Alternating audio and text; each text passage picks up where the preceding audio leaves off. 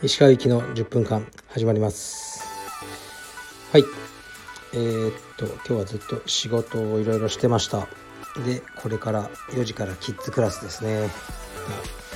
頑張ってやっていきます。えー、っとレターを頂いてますので読みますね。少々お待ちください。うん、これもまあ何度か答えたと思いますけど、えー、っと読みますね。カルペディエムブランドの道場を出すのには何か条件はあるのでしょうか？ないです。全くないです。とりあえずご相談ください。そう勝手にね都心じゃないとダメなのかとかなんかねあのおしゃれじゃないとダメなのかとか全くないですね。はい次いきます。鹿さんいつも楽しく拝聴させていただいております。カルペディエム道着を気に入ってるのですが青色の道着の作成予定ないでしょうか？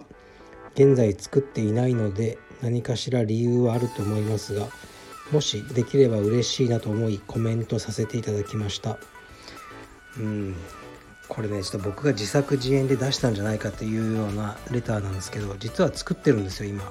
今日問い合わせたら3月の中旬に白と黒と同時に、まあ、あの納品される予定ですね。結構ね時間がかかるんですよね。工場が中国で。でねこう中国と取引してる人は分かると思うんですよ。なんかね毎回あの旧正月の影響でってねあのもういつでも言われるんですよ。あのなんかなんかね旧正月といえばね許されるって。あの思ってるのか。まあでもね実際旧正月なんでしょう。はいだから青も作ってますよ。えー、っと前はねまあなんだっけ、えー、グレーとあとネイビーも作ったんですよね。一部のコアなファンに今でもあれをあのもっと買っておけばよかったとか言われるんですけど全体的にはあんま売れなかったんですよね。やっぱり白と黒が試合で使える色っていうのがいいみたいですね。まあそれとちょっと刺繍とかがいっぱい入ったプレミアムバージョンカルペディウム道着っていうのを考えてます。ちょっとねデザインも提出しなきゃいけないんですけどね。なんかねこう浮かんでこないんですよ。ちょっとね何かが降りてくるのを待ってる状態です。えー、っと次いきます。石川先生こんにちは。いつも楽しく拝聴させていただいています。石川先生はエニタイムフィットネスに通われ出したとのことですが肩や手首等を怪我されている中どのようにウェイトトレーニングに取り組まれているのでしょうか。可能な可動域を使ってのトレーニングでしょうか。それとも怪我をしているところは一切使ってないのでしょうか。私も肘腰首等の慢性的な症状に悩まされているのでどうされているのか気になりまして教えていただきたいです。ご回答よろしくお願いします。えっ、ー、とですね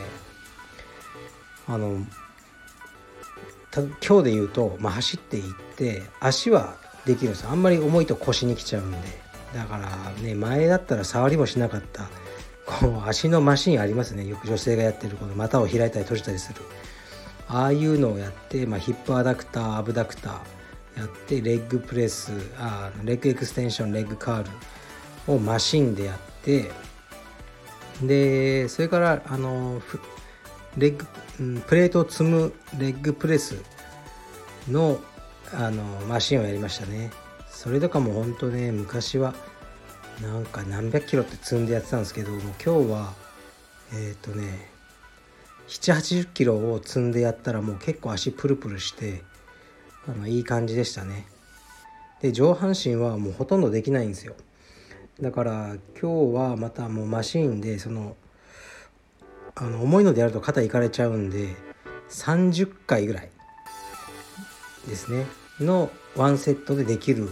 重さ。それでもねオールアウトしないぐらい、ちょっと軽いなと思いながらでも30回目で割ときつくなるぐらいな重さを選択してそれもマシーンでショルダープレスとか、えー、っとまあ、チェストフライとかそういうのをやっているだけですね、まあ、それぐらい軽ければねそんなにこの肩とか手首に負担がないのでまあ胸とかにもね効かせられないんですけど何もしないよりはいいかなと思ってますね。で明日とかはなんかバイク1時間とかそういうのもやってみようかなと思ってるとこです。はい。えー、っとですねだからもうそんなね試合で勝つためのトレーニングとかはあの、やりたくないですね。でウェイトリフティングもずっと復帰をするぞって言ってたんですけどまあ分かんないですね。無理かなとかもちょっと思ってますね。もう一回肩ぶっ壊して手術になったりしたらもう立ち直れないなと思いますしまあねまあウェイトリフティングってのは別にやらなくていいことですからね僕にとっては。趣味として好きでやってるねやってたんですけどあれはねあの軽くやるってできないですよ。ウェイトリフティングはもうオール・オア・ノッシングっていうかね0か100か。思いっきりガッといくやつなんでゆっくりね怪我を気にしながらやるとかいう競技じゃないのでもしかしたらあのもう今世ではできないかもしれませんね。残念ですがこれが老いというものでしょうね。やりたいことができなくなるというのは。ですからあのー、ね若い人は若いうちにいろいろやっといた方がいいと思いますね。うん。まあですからねちょっとヨガとかそういうなんか、まあ、ヨガもね激しいやつもあるんでしょうけどライトなヨガとかそういうのからやってってとりあえずねもう今は早く健康に戻りたいですね。怪我がないあの状態に戻って、えー、なんとかしたいって感じですね。はい。じゃあ次いきます。えー、っとこれはちょっと待ってくださいね。そうあ石川先生の読んでらっしゃる本に興味があります。と今は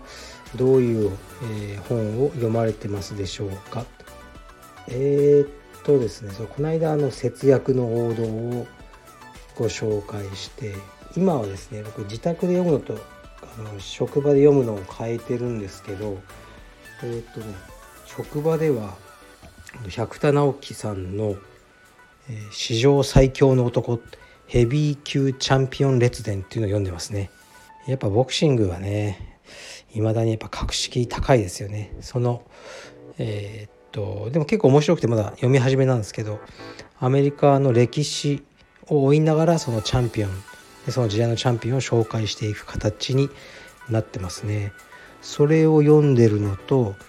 あとえー、っとね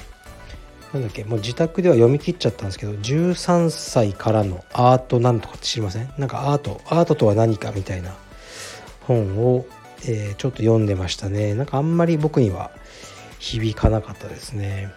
あとこれを読み終わったら読もうと思ってるのがえー、っとえー、っと河野聡さんの「デスゾーン」えー、っていうやつで栗木さんって言いましたよね？あのエベレストで亡くなっちゃったあの方について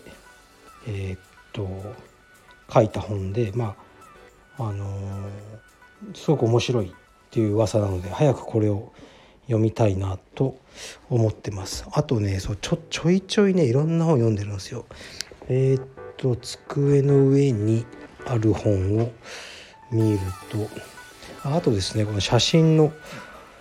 関係の本でこれを読み終わっちゃったんですけど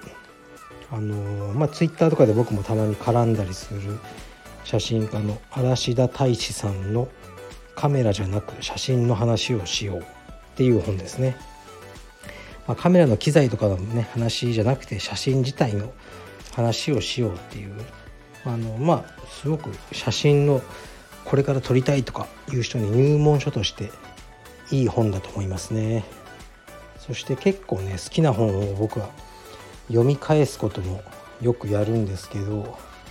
で今やってるのがこの本はねあの結構ね僕これからも語ることあると思うんですけど千田拓也さんの、えー、2冊ですね、えー「君にはもうそんなことをしている時間は残されていない」っていう本で、まあ、結構僕のバイブル的な本ですね。とその続編である「あの人と一緒にいられる時間はもうそんなに長くないっていうね2冊で。まあ、この本はねちょっとじゃああのインスタに書評を載っけておきますね。これはね結構ファンが多くて Amazon とかもあの読んでるし